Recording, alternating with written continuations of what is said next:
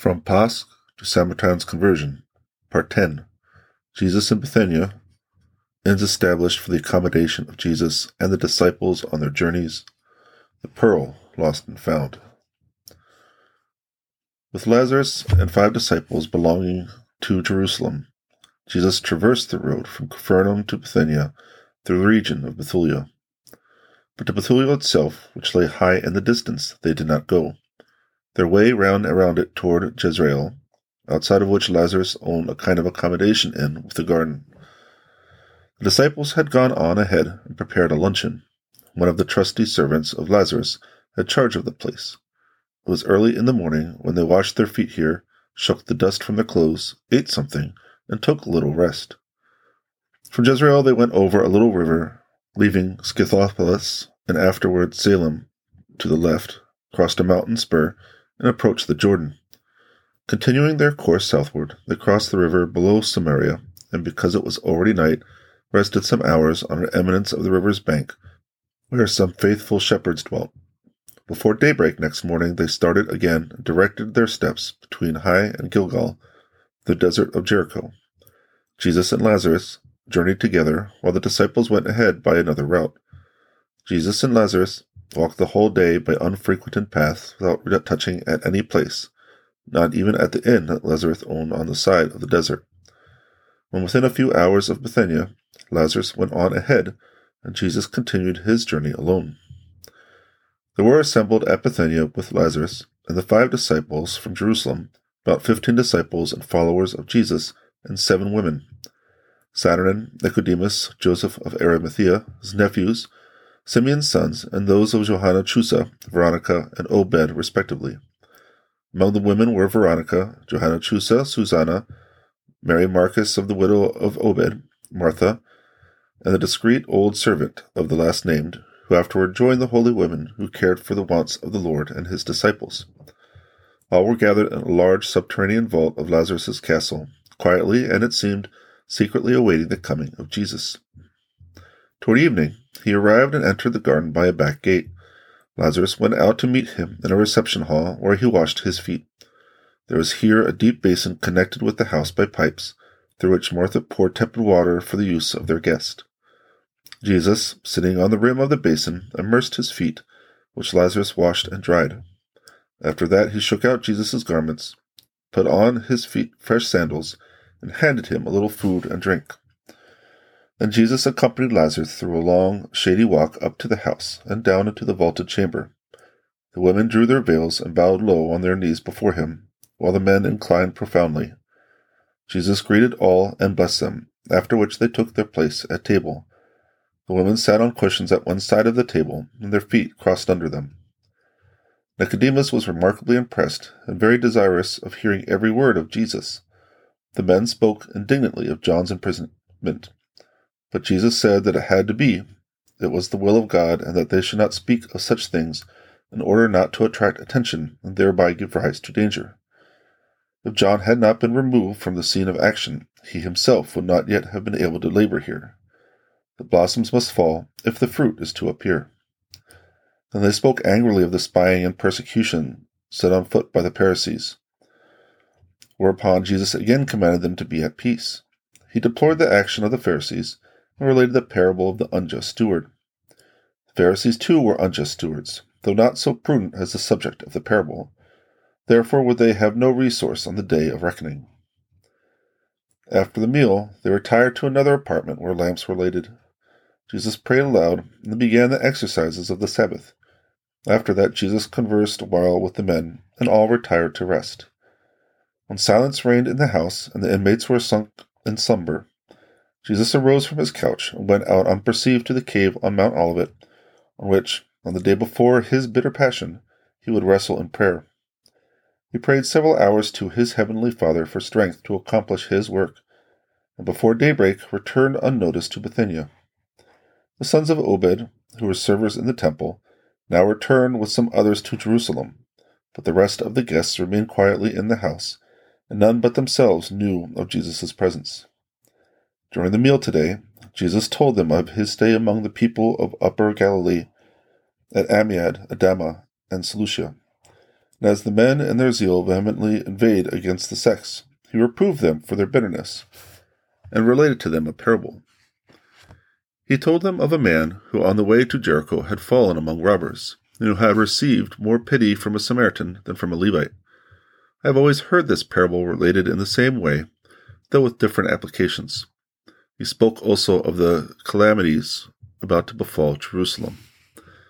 At night, when all were asleep, Jesus went again to pray in the cave on the Mount of Olives. He shed many tears and endured intense fear and anguish. He was like a son going forth to great labors, and who first threw himself on the bosom of his father to receive strength and comfort. My guide told me that whenever Jesus was in Bethania and had an hour to spare, he used to go to that cave to pray. This was a preparation for his last agony on Mount Olivet. It was also shown to me that Jesus, chiefly on Mount Olivet, prayed and sorrowed because Adam and Eve, when driven from paradise, had here first trodden the inhospitable earth. I saw them in that cave sorrowing and praying, and it was on this mountain, which Cain was cultivating for the first time, that he became so enraged as to resolve to kill Abel. I thought of Judas. I saw Cain murdering his brother in the vicinity of Mount Calvary, and on Mount Olivet called by God to account for the same. Daybreak found Jesus back again in Bethania.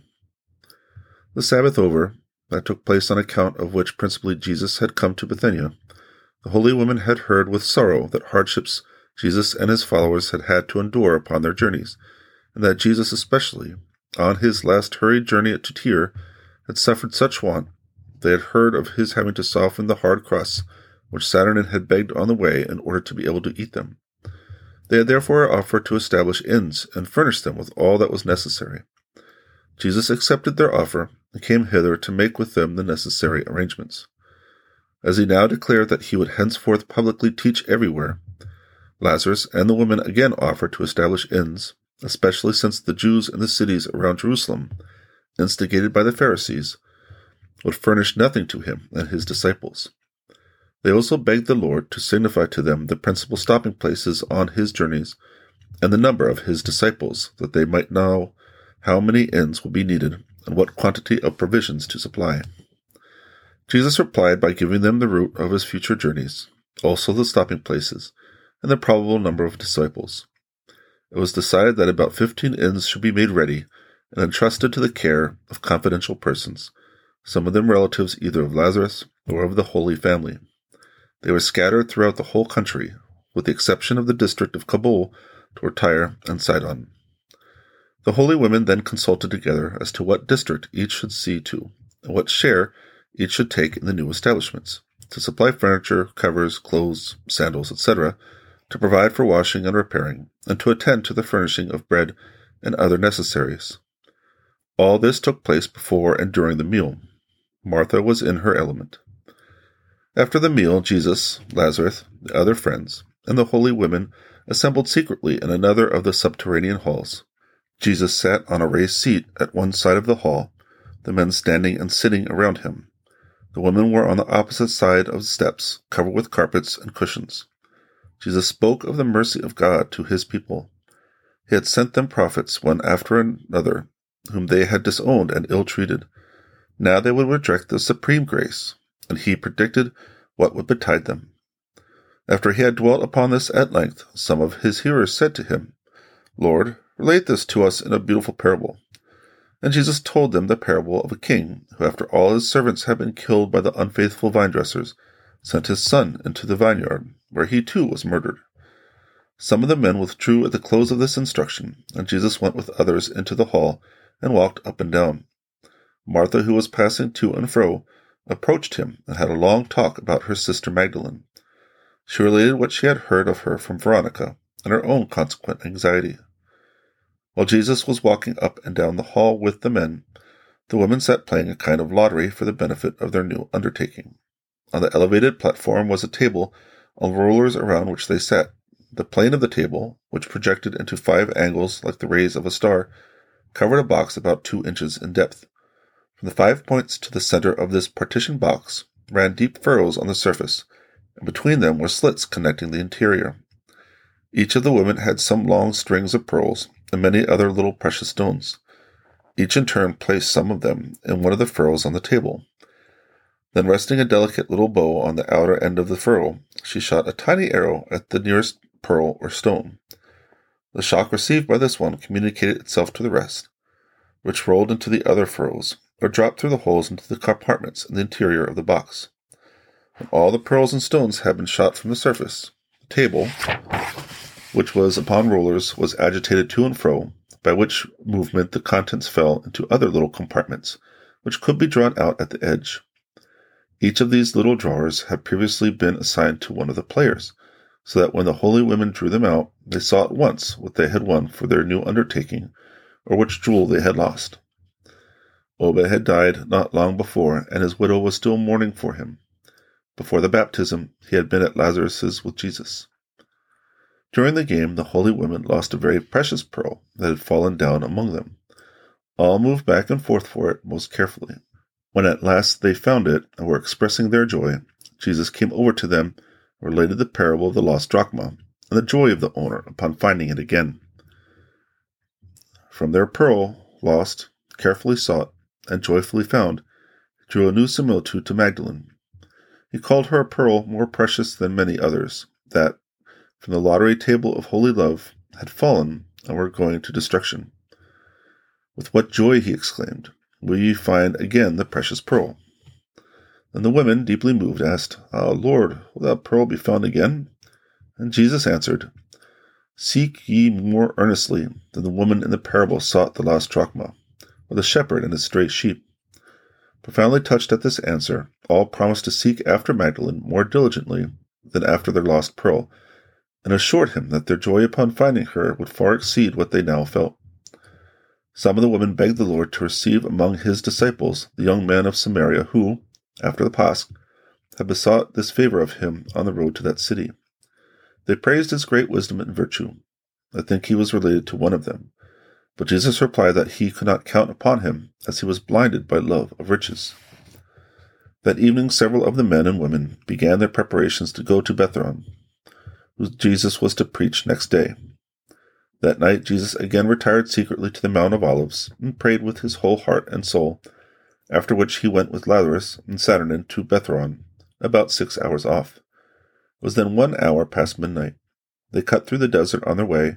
When about two hours distant from Bethoron, they were met by the disciples whom Jesus had appointed to join him there, and who had arrived at the inn near Bethoron the day before.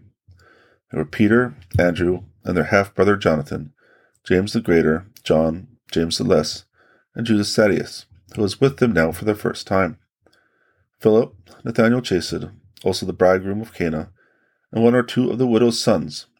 Jesus rested with them under a tree in the desert for a long time, and gave them an instruction.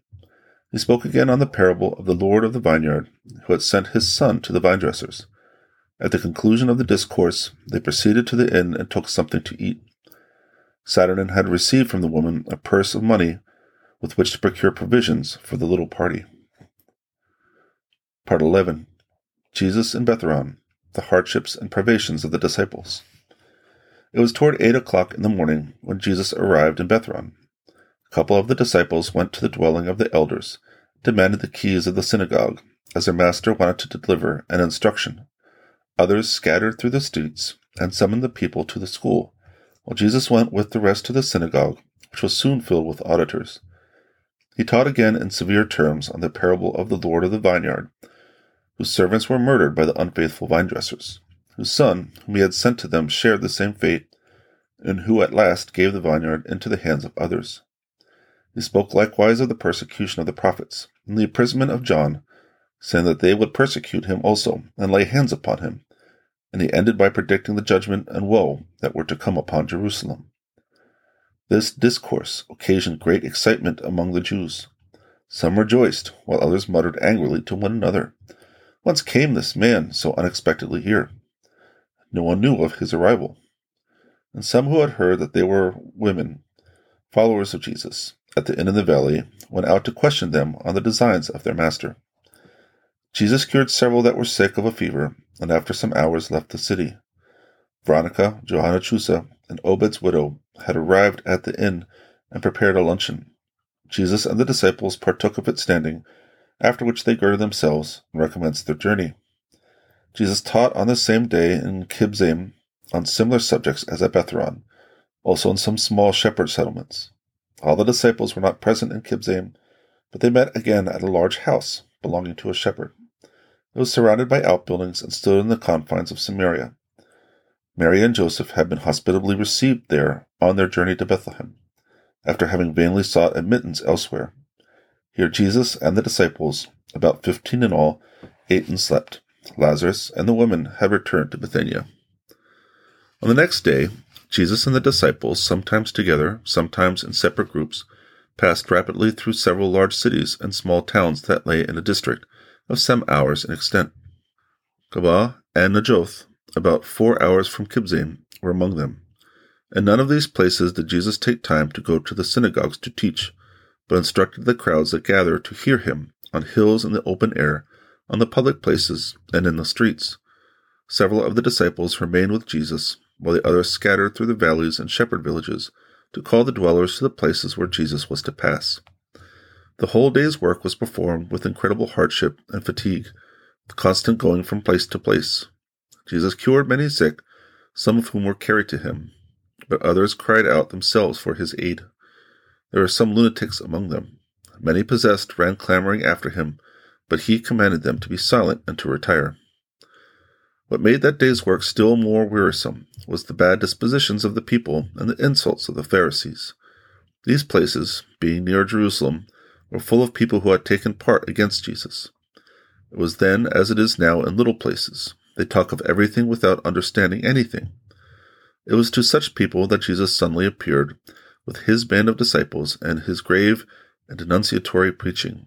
He repeated the instructions delivered at Bethoron, spoke of the graces now offered for the last time, after which would come the day of justice, and again alluded to the ill usage of the prophets, the imprisonment of John, and the persecution directed against himself.